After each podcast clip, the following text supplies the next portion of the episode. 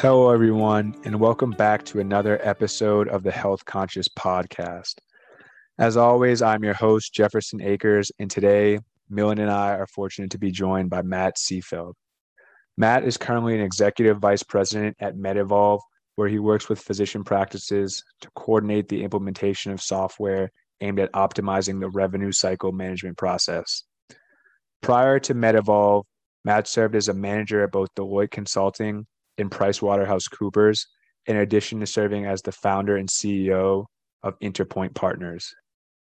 On this episode, we take a very deep dive into the role of digital technologies and automation in the revenue cycle management process and feel that it has something to offer all of our listeners, whether you're a graduate student or someone with aspirations in healthcare IT ventures.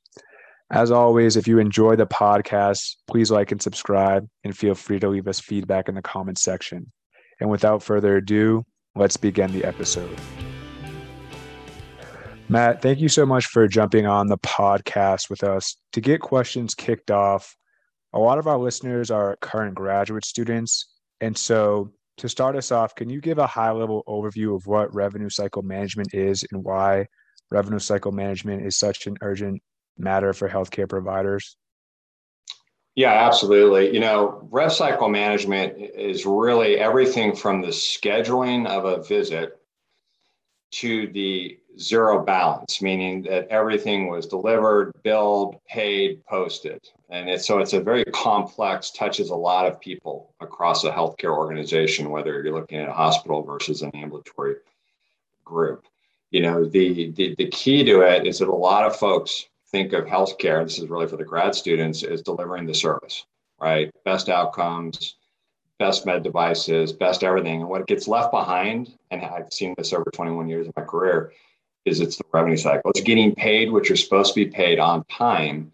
And when that doesn't happen, knowing in seconds why and what to do about it. And there's a thousand breakdowns that can happen, or probably more than that, that can lead to not getting paid correctly or at all. Thank you for that overview. I think that's something I've been struggling with keeping in mind how comprehensive the revenue cycle is. And then to your point, how it's such a crucial step in keeping the lights on in terms of revenue collection. MedEvolve, your company, really seeks to maximize the amount of revenue collected by physician practices from payers. Can you talk about some of the barriers you've seen to physician practices and healthcare providers in general fully capturing the revenue they're owed from payers? Yeah, I mean, the biggest thing is just unwilling to change. Um, I was on a meeting yesterday with a massive group uh, of surgeons, and they rightfully admitted that they're not willing to hold people more accountable to get the benefit, you know. And so the fact that I'm still hearing that in 2021 is is alarming to me. And, and when you look at a revenue cycle, you have to look at the people, the processes, and the technology that's being used. But somebody has to hold those folks accountable for the work they're doing and the effectiveness of that work. Surgeons, doctors have to be held accountable for the work they're doing. A lot of this is around education. A lot of this is educating folks on what they need to look at and why. And based on what they're seeing, what do you do? What do you do about it? Right. So, so from MedEvolve's standpoint, we've built a lot of our tech we've built to reduce the labor cost of delivering this of, of delivering the um, the revenue cycle services. We've focused on ways to improve the net revenue. And so when you think about, you know, I know we're not on video, so it's kind of funny, but when you think about cost on one side and net revenue on the other, right? You've got gross charges that sit up top. Gross charges are a joke, right? I mean, I, I talked to an orthopedic group yesterday that's 10 times Medicare, and I'm like, why would you do that? Well, you know, we we just do. So, you know, okay, great. Bill $10,000, you're still only going to get 1500 back. But what does matter is what you collect on the net revenue side. So if I bill a dollar and I expect 96 cents back, why am I not getting 96? That's a huge breakdown in revenue cycle across the entire healthcare organization, across the US and, and beyond. And then it's labor costs, right? And those two things together drive margin. And don't forget about high deductible plans now too. We're all feeling that, right? I mean, I got major deductible. I pay most of my healthcare bills the first six months. If I can't afford to pay, half the dollar now comes from the consumer. 20 years ago, it was five cents on the dollar. So if these guys can't collect, hospitals are under pressure too because you have emergency rooms. People can just walk into the ER and they have to be treated, right? With no ability to pay. So I'm, I'm throwing a few things at you guys because you know when you think of like being in your grad program, is that these are things that I think folks come out of school and they don't necessarily know the intricacies of revenue cycle and what the impact is. And now with COVID, that's a whole different level of complexity that's going on, which I think we'll get to later on in the podcast. That's an interesting point, Matt, because as you mentioned, a revenue cycle process is something that transcends institution to institution. But no matter where you are and what type of delivery setting you're in, it ultimately comes down to individual accountability, both on your colleague standpoint and on the patient standpoint. Yeah, yeah, and it does. And, and, and you have to have metrics in real time that tell that story, right? Quickly. You can't live in the world of running reports and triangulating and pivot tables and all that nonsense, right? You, got to bring answers to the surface. Is what we spend so much of our R&D now on is, is looking at ways to tell you a story, good or bad, quickly, so you have more time to do something about it rather than trying to figure out if you have a problem or not. Matt, that's a really interesting point that you brought up. And I know in one of your calls last year with MedEvolve, you mentioned that a good chunk of your work uh, involves workflow automation. Can you explain what exactly workflow automation is and how exactly is that going to help optimize revenue cycle management processes moving forward?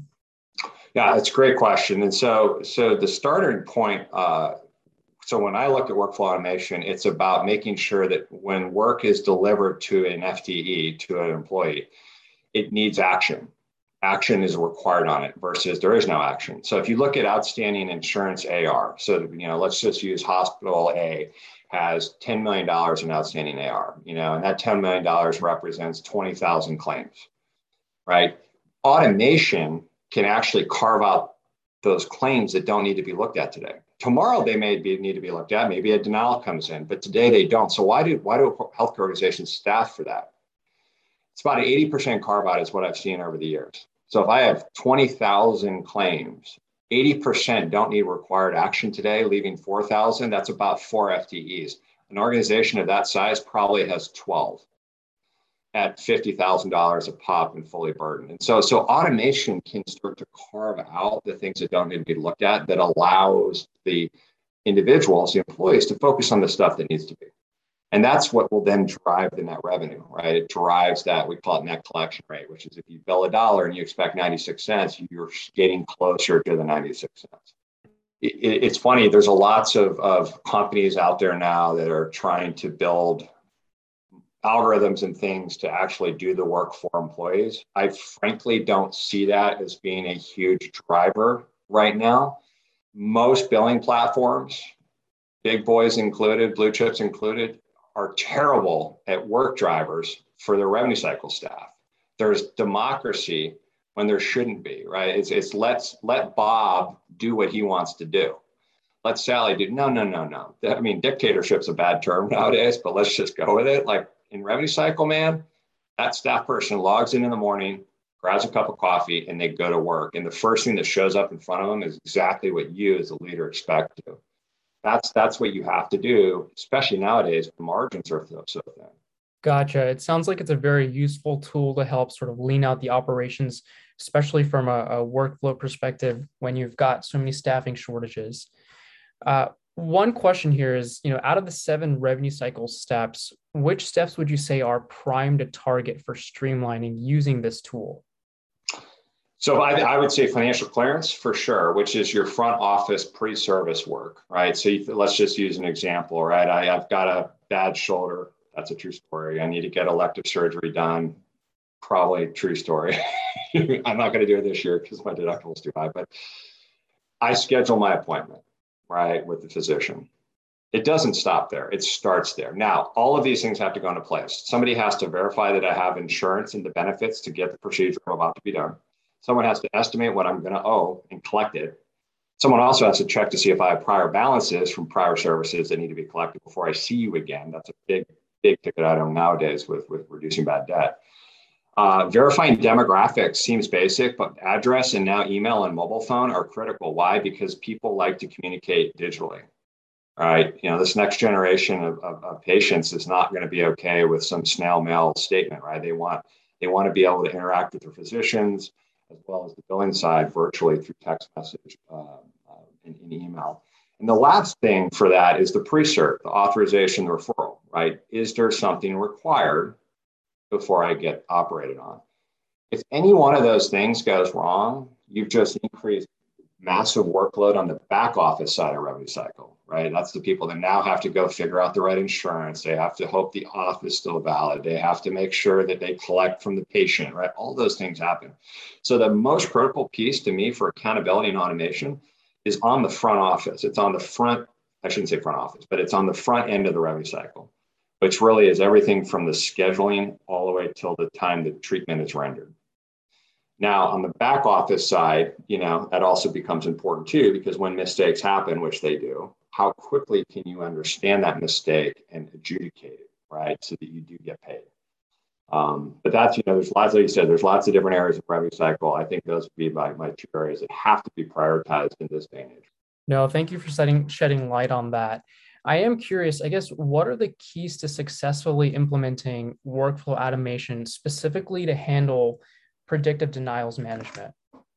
So there's, uh, there's actually a couple ways we could we could take that question. You know, I think the the first thing in terms of predictability, that's really comes from like so we have a full data science team. I, I manage our data scientists here at MedEvolve.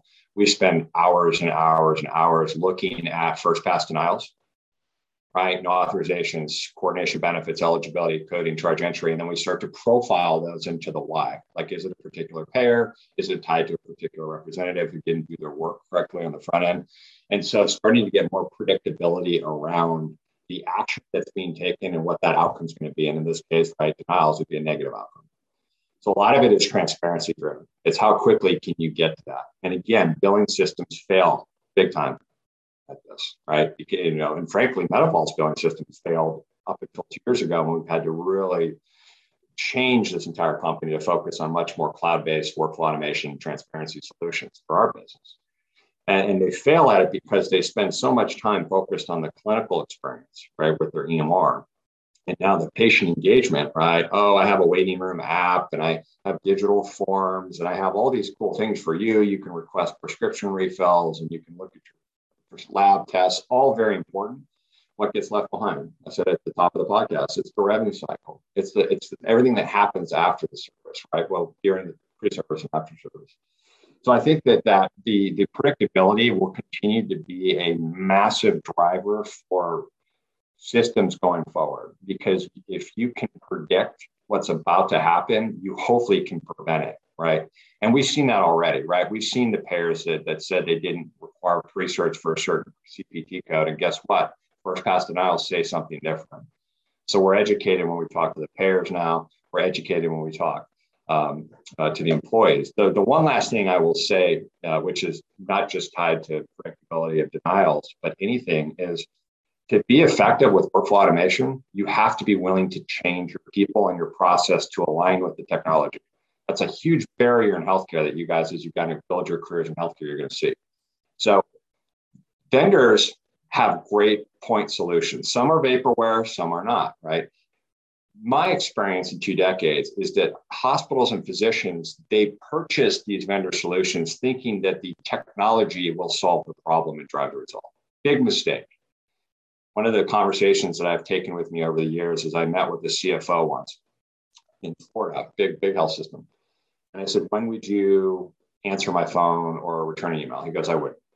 I'm like, okay, well, thanks for being honest. not going to bother spamming you anymore. Well, when would you seek a product or a service that I have? He goes, when I have a problem that's identified. I said, would you reach out to me? No, I call my buddy down the street and find out what they're using, right? So my point to this is that you have to be able to find the people who recognize that just installing tech is not the answer. You've got to be willing to relook at your process. I can't tell you when we install our technology nowadays, we're actually consultants. We're literally go in there and do an assessment of current people and process. We do our recommendation set of how it needs to change and how that'll align better with the software and the results. The clients who take us up on that have way better return on investment in that first six months than the clients who say, no, we're going to keep it our way for now you know, people in healthcare want to buy results. They don't want to buy technology and or tech tech enabled services. They want results, right? And I, I say that again and again when I when I speak to physicians and executives is You're not looking for my tech, you're looking for the result, which in your case, so and so, is reduce your labor dependence, right? Make sure your people are effective and improve your net revenue.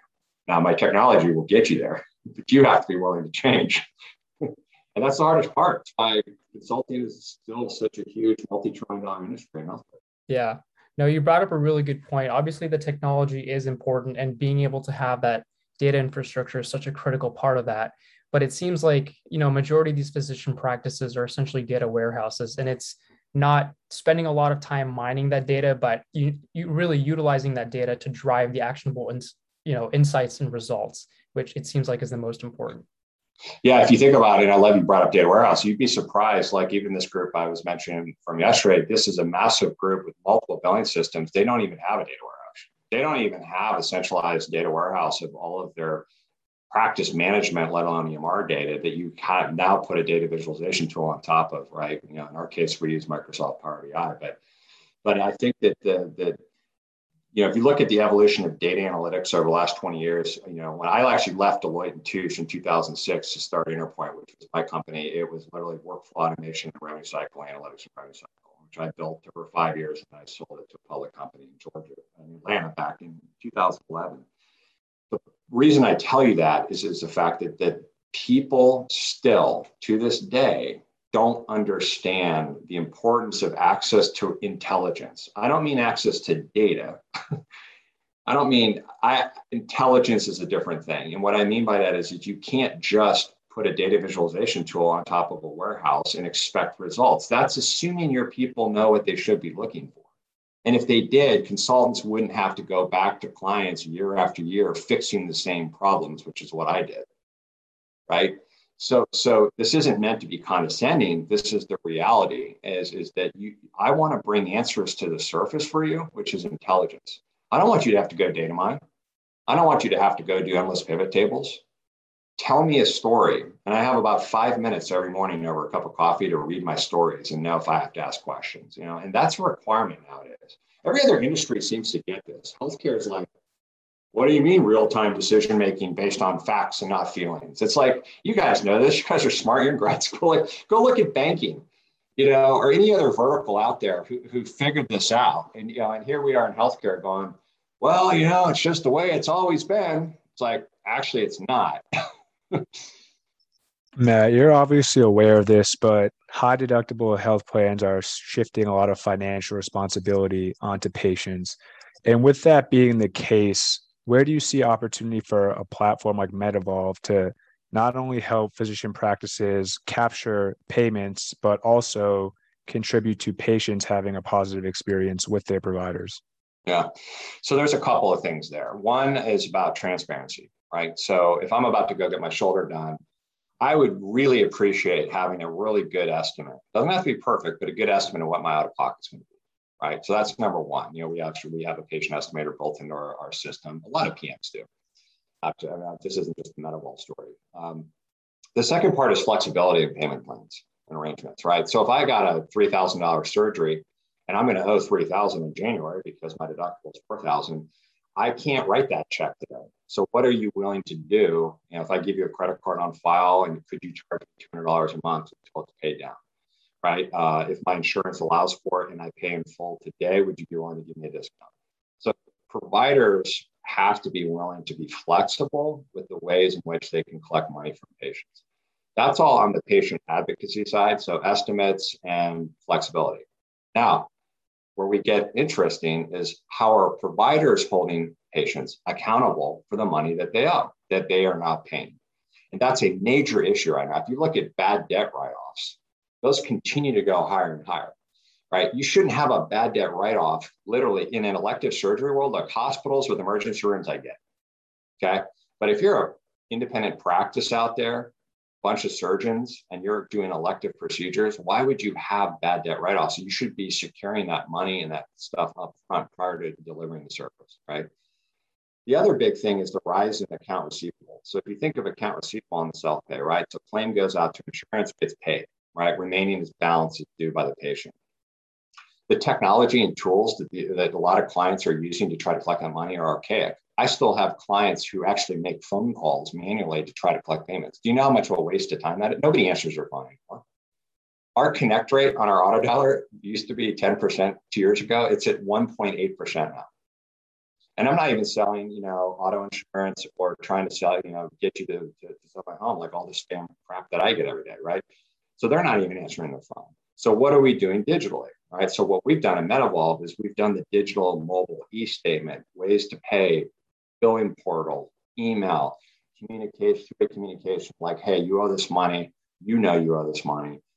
Let's work together and let's use digital means in which to do that. Two things happen. One, your account receivable starts to drop dramatically, which is good because now that's cash in the door that would have become a bad debt write-off sent to a HART collection agency at like probably 25 cents on the dollar.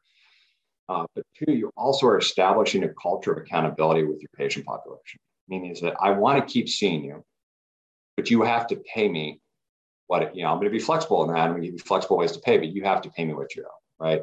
And that's just not, we're not there yet. I mean, I, I am not joking. If I looked at our revenue cycle clients today, I probably have two and a half million dollars sitting in patient responsibility for people who are already scheduled to come back in again. So when I tell doctors, I'm like, hey, do you like do you like free care? And they're like, well, what do you mean? I'm like, got a hundred grand walking through your door in September and October. It's already owed. I do? Yeah, you do what do you want to do about it? You know, so so this whole high deductible plan really is two sides. You've got the more flexibility and transparency, right, for the consumer, but you have more, way more uh, demand for for accountability on the the AR side, right? And anything you can collect pre-service or point of service is great. I mean, we have a full integrated waiting room app. We have a whole pre-reg interface. So a lot of this money can be collected well in advance of the procedure.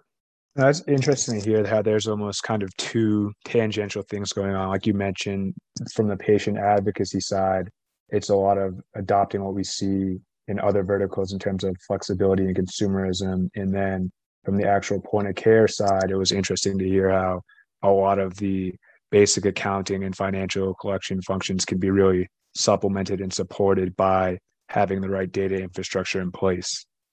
Yeah.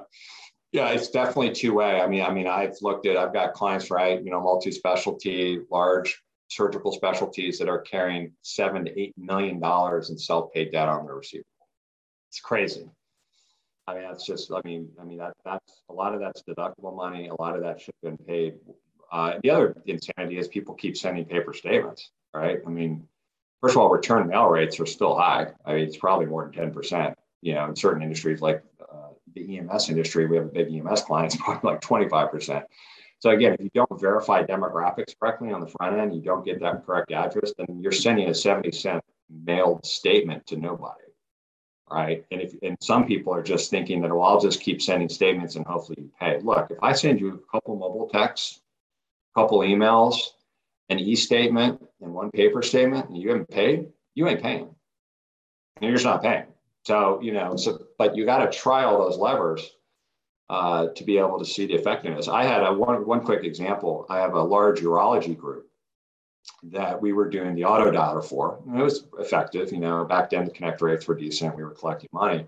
We asked to move them to mobile, email, and text with a link to pay. And their answer was, yeah, I'll do it, but our patients are older. They're not going to pay that way. 30% of the money that started to come in was through the mobile text and email. These patients never needed a statement. So the answer is yeah, yeah. And that, by the way, that number's on the rise too, right? Unless somebody disputes their bill, as long as your payment processing merchant vendor has flexibility with setting up payment plans and credit card on file within the app, which we, we do, they're going to pay their bill, right? I, I, you know, and you don't have to rely on paper, you know, holding paper. You know, I mean, I don't even know. Every time I go to the mailbox, it's just sell my house and spam coupons. Like I don't get paid for anything anymore. Matt, with the increasing difficulties to collect from patients on the account receivable side, can you expand a little bit more on what MedEvolve is doing to differentiate itself from its key competitors? And you already touched on this a little bit with the digital initiatives that you have, but kind of walk us through the high level strategic goal for the next five to 10 years. And if you could also take us through some of the common high level strategies that you take to increase the margins for for your clients yeah so i think on the self-pay side again a lot of it is is mobile communication is a big driver and we're not the only ones doing that there's a lot of vendors that do it Um, but the other thing is really looking at scheduled patients, especially in our market. You know, we're highly elective surgeons, so these people are frequent flyers. They come back. Is starting to actually do mobile communication to schedule patients that owe money to try to start building more of that accountability. That hey, I want to see you, but you need to pay this before. That's actually dropping AR materially to reducing bad debt expense. So that's a tactic that we've found is starting to become really effective, and we're going to expand on on that piece. Um, the you know the overall margin conversation. It's you know again you know you've got your gross charge that bills out to insurance. You've got your net revenue which is what they paid. Uh, net revenue also makes up what the patient portion of whether they paid it and then you've got your labor costs right? And so for revenue cycle management you know we've differentiated by building technology that automates workflow right? That holds people accountable for their effectiveness of their job not just productivity. There's that's a, there's a big difference between the two and, and then improving that net collection rate, which is uh, which is their, their uh, net revenue, right? And that together is what drives margin for our clients. That's why a lot of our clients who adopt our ways and our tech are getting such big results, which turns into case studies, speaking at conferences. But um, I'm actually speaking with a client next week down in Dallas. I'm speaking with another ortho client in AAOE in, in the fall. And, and, and, because people want to hear the story, they want to hear the results and how we got there. So I think that margins are going to keep getting crunched. Uh, there's no doubt about that. You've got um, insurances are not going to start paying anymore. Just out of your Medicare is going to continue to have to make cuts, right? Then you've got on the other side of that, patients deductibles are going up. Who knows with the economy if all of a sudden people start losing jobs again? Right now, I know there's more jobs than people want those jobs, but let's just say people are holding hoarding money. You're going to pay your electric bill. You're going to pay most of your bills will be paid before the healthcare bill on your desk. That's just that's the reality of it, right? Food on the table, basic living, healthcare can. I mean, I've got two healthcare bills on my desk. Will I pay them? Absolutely. That's who I am. Am I like, oh my god, after this podcast, I need to make sure to pay that? Absolutely not. You know, so so it's it's it is going to continue to have macro influencers that are going to continue to put margins, stress margins without anything changing, right? So the labor piece, I just want to point out, you guys brought this up already, is it's really hard to find people right now. We're having a terrible time finding people who want to work. That's I don't think that's going to change. I think people with COVID realize, you know, reset their life. What do I really want to do? If I'm working for 20 bucks an hour, do I like what I'm doing? You know, there's this whole kind of this, especially the younger generation. And so why that's important is if you think you need 10 people and you can't find 10 people, then you better have technology in place to make sure you don't need those people, right? So when I do a value prop for clients or prospects, I'll say, look, you know, you think you need to add 10 people in revenue cycle. With my technology, you actually don't need those 10. In fact, you actually could free up two. So don't stress about, you know, being able to recruit and retain uh, that's going to be a factor. The other big thing is virtualization. I don't even touch on that here, but but can you send your workforce home? So like my workforce went home in April of 2020, entire revenue cycle, because we built this tech to be able to hold them accountable anywhere they work. So work from anywhere is going to continue to be a driver, including revenue cycle.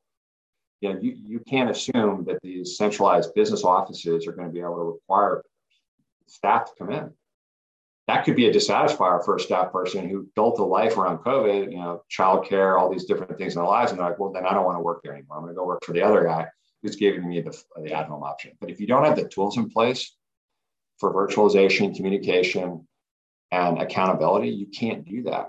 You just can't do that. Um, and that, that's going to be a challenge. That's an HR nightmare right now. I mean, we're, we're literally, with the exception of California and New York, which we don't hire in anymore because it's so crazy HR stuff we literally have job reqs out and we're hiring people from all kinds of states.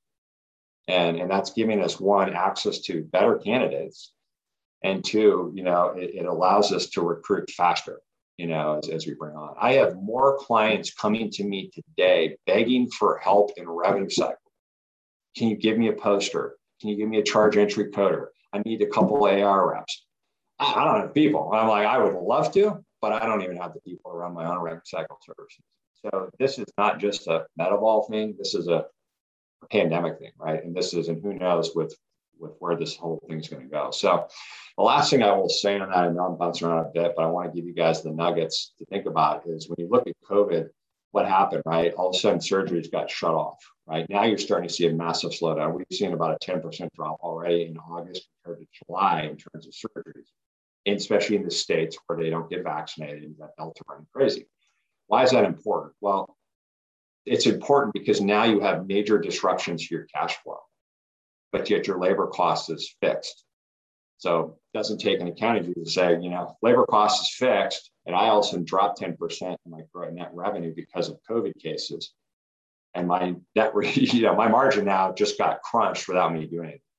So, you know, back when COVID started, we furloughed, I furloughed 80% of my people, which a lot of people for basically second half of March, all of April, May, and back and then some now. But we had to act quickly on that because we're half my revenue is not technology, it's services. Right? I bill for tons of surgical specialties across the US.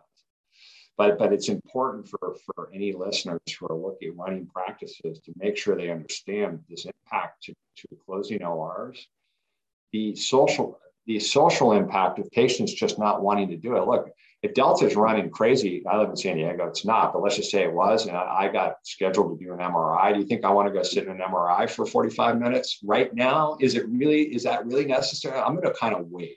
I don't even want to go into a waiting room right.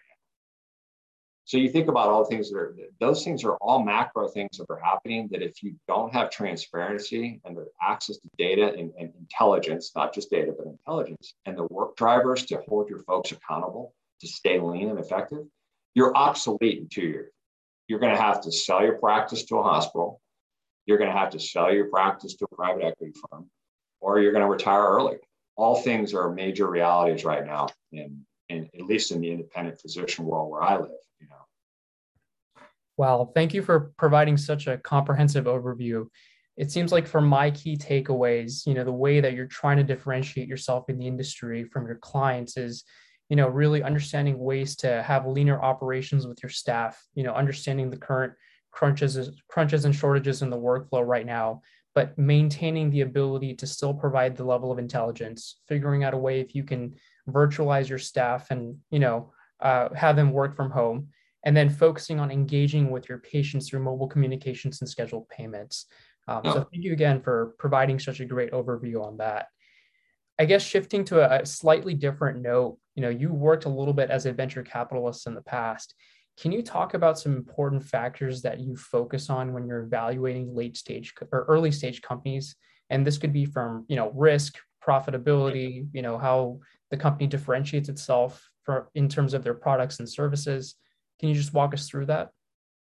Yeah. So, I mean, I did start Interpoint. That was from an idea in my head. You know, I was a high maintenance, entitled 29 year old that had a, had, was tired of running pivot tables. so, so I moved out. So, so I, I have firsthand experience. Of course, then the lovely 2008 9 recession hit, which made it even more difficult to even access capital. Uh, but we, we weathered the storm. We made it through. We had a good exit. Um, you know years later. But I, I, bring that up because i've had firsthand experience with what it takes to take an idea turn it into something of value that someone's willing to pay for. And most early stage companies don't even think that through. Um, i'll speak to early stage companies in the context of healthcare software. You have a lot of good ideas. That may have worked in other industries but these folks don't understand what it takes to get it installed and value into the healthcare uh, standpoint right? So if you think about, I'm not saying these are vaporware point solutions. A lot of them have great ambition behind them. But if you're selling a sophisticated product to what I consider an unsophisticated industry with an unsophisticated buyer, right? And by the way, by unsophisticated, I don't mean dumb. These are smart. For the most part, people we sell to are very smart and at it. Unsophisticated meaning they're not open to change people and process to align with this technology, right? I keep going back to that something that was instilled in me my first year of consulting. I've taken it ever since.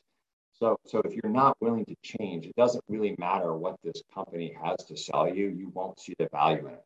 And so, if I'm an early stage company, and I've built another company called My Life Link, which is a, actually it's a it's a it's an app for you know people that are seeking to get sober from physical and behavioral addiction now having to go through that whole process again and now figure out how I'm going to commercialize it, you know, gives me another reminder of what it really takes to, yes, you have a great idea. Where is it? What is it going to rely on to work? right? Do you need access to data? If you need access to data from a system that is not yours, i.e., an EMR or billing system, that is a major barrier. It's hard to work with those other vendors. It's hard to get the hospital or the physician group to, to warrant working with them, right? If you have a data warehouse you can pull from, that makes it better. But access to data, the whole concept of interoperability, which is a joke in my opinion, everyone thought Epic would solve that. Like it's not being solved, guys. It's just not. I am today so burned out on trying to figure out ways to negotiate my way into data feeds that drive value for our services. Thank God we have our own billing software because at least I can grab all that data without asking permission. But when I have to go bolt on to an Epic or a NextGen or an ECW or an Athena Health, oh my gosh, I mean, how many months do you have and begging and this and that? So businesses have to think about what they're going to need to implement, sustain, and generate that ROI. And that is not vetted, in my opinion, the way it should be. Here, the other big thing is your sale, your go-to-market strategy. People think you just go up to an MGMA or AGMA or HIMSS and you pop your booth up and everyone's going to love your idea. You are one of thousands of people. People that are going to those conferences don't care about you. They don't. They are there to get credit. I know you guys are kind of laughing. You can tell I'm a realist here. I'm a, I'm a jaded realist here um, they are going to get their credits right. They're there to network with peers. They may have a short list of vendors, but they've already done their research on those guys and they're going to run straight to those booths. So if you think that's going to somehow, if you think spamming through LinkedIn ads doesn't work, people don't open that. They delete them. People don't answer calls anymore. So again, what's your go-to-market strategy? and how are you going to generate that revenue, right? So one thing to think about is, is there a B2B play, right? Could my go-to-market strategy not be direct to consumer or direct to a provider, but could I go through a partner who doesn't have? So we have a couple partners today that we've integrated to our billing platform to sell their technology and services, which works really well. Actually, we've got three major ones. So, so we didn't want to build it because we didn't have the money to go build it, nor did I want to spend the time doing it. We don't have the money to go buy somebody, especially at the crazy multiples people are getting now. So we partner. So the partnership model, the go-to-market strategy, I think, is the other other, other piece there. Um, the last thing I'll say, especially if you guys are thinking about starting companies, you have peers that are, be careful how much you invest in. How do I say this with political correctness? Don't waste a lot of time on worrying about cap tables and all the, you know, equity and this and that. And I got to get the C suite in place. I got to have all these people. You need to sit back and really vet whether you have an idea that's going to work. I spent so much money on attorneys and BS setting up, well, an LLC, then it was an S Corp, then it was a, just so much money and time, right, that was wasted uh, that didn't mean anything when it came time to exit. So I always caution entrepreneurs to, to think through what that team needs to look like. And you also have to really look at the guys you're starting this thing with. You know, you know, a female, obviously anybody. You know, you're starting. What does your team look like, and what are they invested in? And are they really willing to go without paychecks?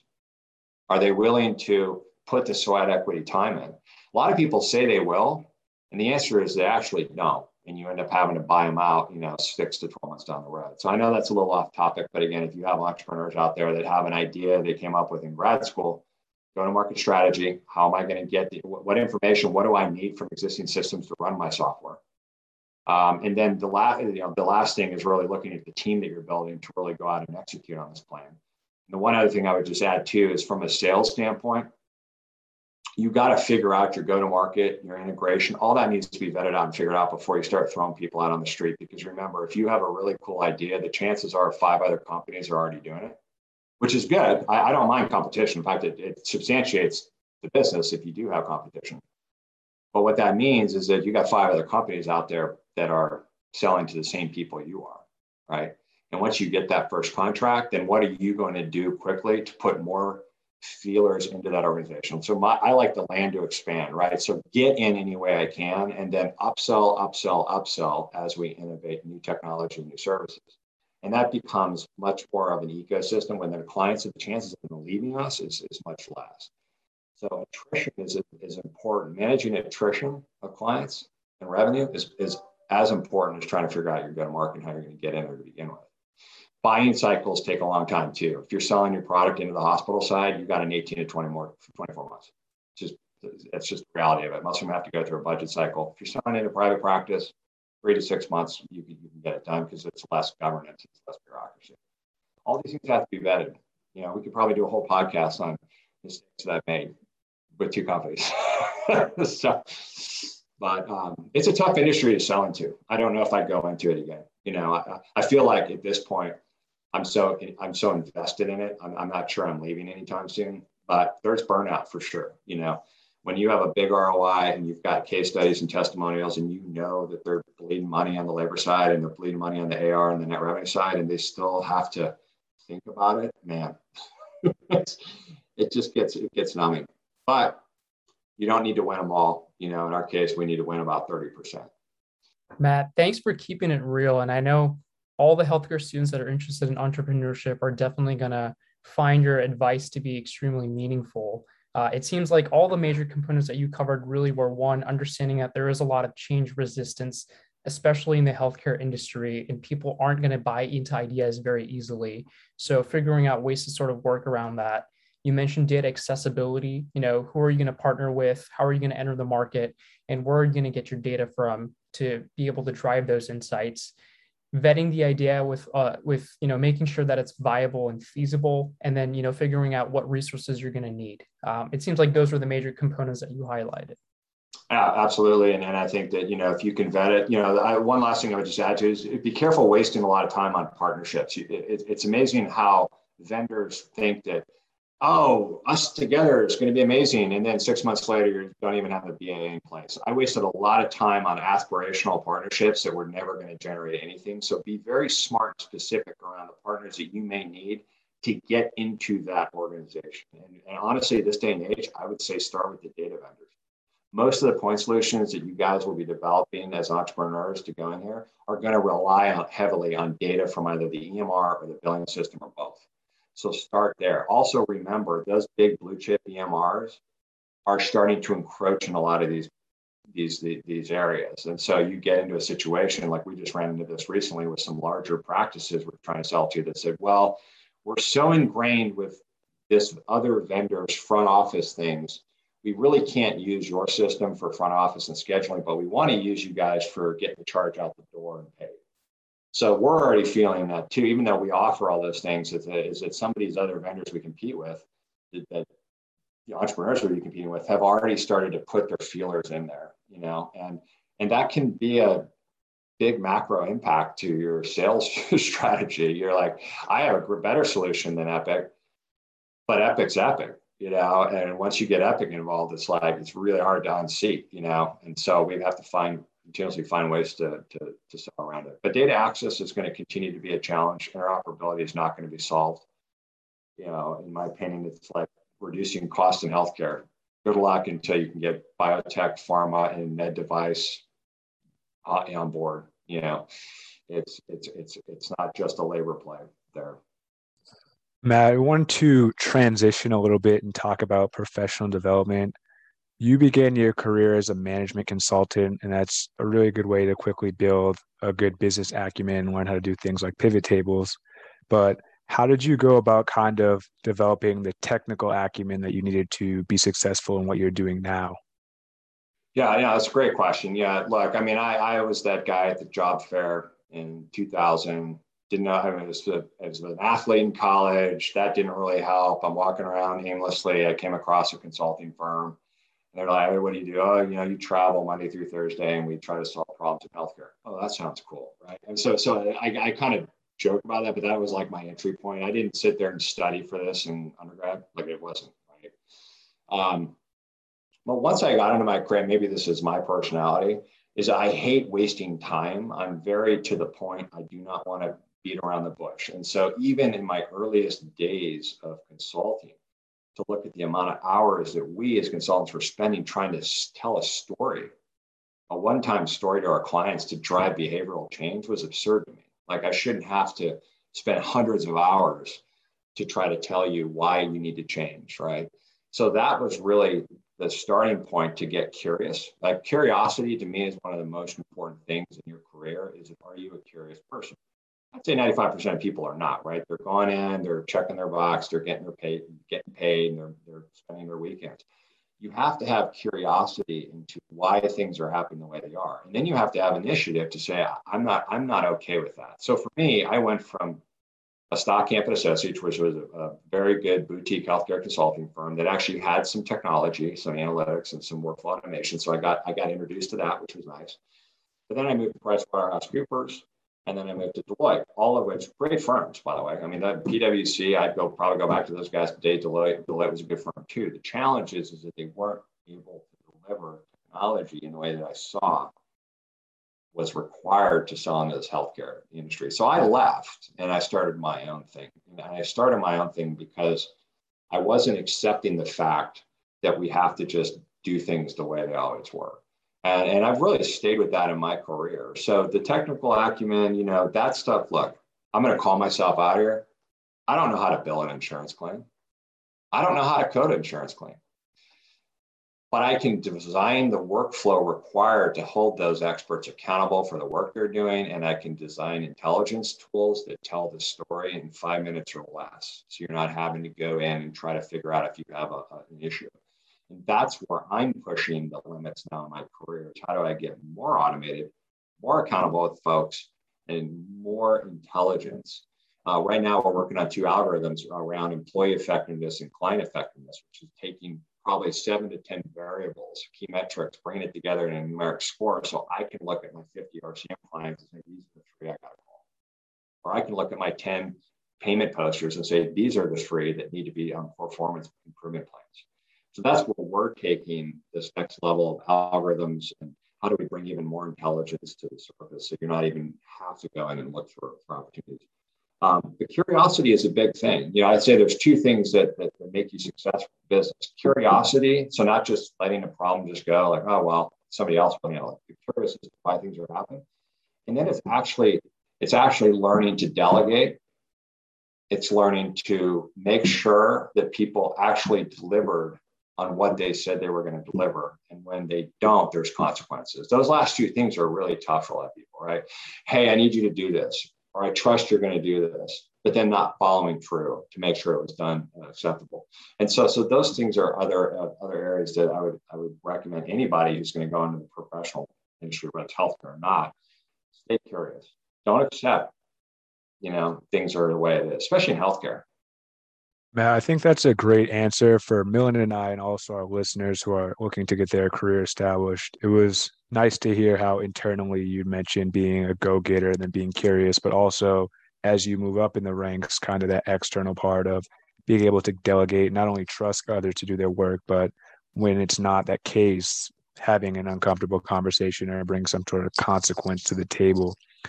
The last question we had for you today is over the course of your career, you were able to gain a pretty broad base and a very diverse set of professional experiences in different types of settings.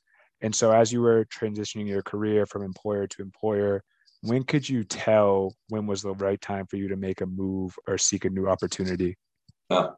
Yeah, no, I mean, a lot of this goes into I, I you know, again, started my career with a firm who, who understood the value of automation and the measure to improve, right? Analytics. Then I went to a firm where I actually built my own workflow automation system and analytics solution. I didn't build it. I had a guy develop it out of an access database. If you imagine that. I don't know if people even use those anymore. But it worked. It actually worked, right? It worked. But then I went to a firm who saw the, the value in what I was talking about building for these health systems and providers, but they weren't willing to make the investment right? And that's when I knew it was time to move into my own entrepreneurial realm of, well, if you can't do it and I still see an opportunity, then I'm going to just build it. Now, in terms of exiting that company, you know, there were lots of things that went into that factor uh, as well. You know, um, when opportunities exceed your capabilities, you grow. If you're out there and your capabilities are exceeding your opportunities, be very careful there because while it's easier, right, is that you don't have that growth. And I can tell you, I have tons of friends in their careers that are like kind of dead end, like, I don't know, well, I'm collecting, making good money and things are the way it is. They're not curious anymore. They're not trying to push the envelope. They're not, they're not being disruptors, right? And it's hard to be a disruptor when you work for the provider side. It's easier on the consulting side, and you can certainly be it on the vendor side. But what is it? What, what's most important is that you have to have providers that are willing to be disrupted you know, to, to do these things. So I think you'll know, you know, I've built my whole career on, on understanding I control actions. I do not control outcomes in life. Um, I've had lots of things in my personal life that will uh, be a testament to that. And, and so you will know when it's time to change when you realize the things that you want to do are, are no longer being looked at right? Or no longer being a priority. And if you believe in yourself and you believe in your idea, then chase it. But again, like we just talked about a few minutes ago around setting up a company, entrepreneurism is it's don't just jump right in, you know, because I actually kind of what I did. Like I literally, I lived in Atlanta, Georgia. I left Deloitte in December of 20, 2006, my brother picked me up, drove me back to San Diego. I partnered with a guy from college and we started Interpoint. So I went from decent money to no money to, I didn't have kids at the time. I didn't have a house or anything. So life was a little easier and complex, but, but you got to factor all those things in, you know, is, is before you jump. I also think it's really, really important to try to validate your idea with who your buyer, you think your buyer is before you spend too much time, right? And it's, it's important to know whether they're willing to change um, based on what you have developed or are selling. But career man, I, I know it's not in everybody, but if you feel like your capabilities are, are exceeding your opportunities, you really got to look at, at your organization you're working for and see if you can make a move that, ch- that challenges you or it's time to move. Time to get out. There's so much cool companies out there now, especially in healthcare, right? You get into the behavioral medicine piece now, and you get into the you know, behavior modification and, you know, folks and, and all these things that are not happening around uh, the peripheries of healthcare, there's tons of opportunities. You don't need to stay put. Matt, I'm a New Englander, so I really appreciate your one honesty and authenticity. I think it's very valuable. And it was awesome to hear throughout the course of our discussion your career trajectory, how it's turned out, and what you kind of thought about long term and planning your career. So, on behalf of myself, Millen, and all of our listeners, we really appreciate that. And thank you so much for joining us. Yeah, no, I, I appreciate you guys. And, and hopefully, uh, you and the listeners will take a, a nugget or two from that. I think we'll take more than two. Again, thank you so much. Right.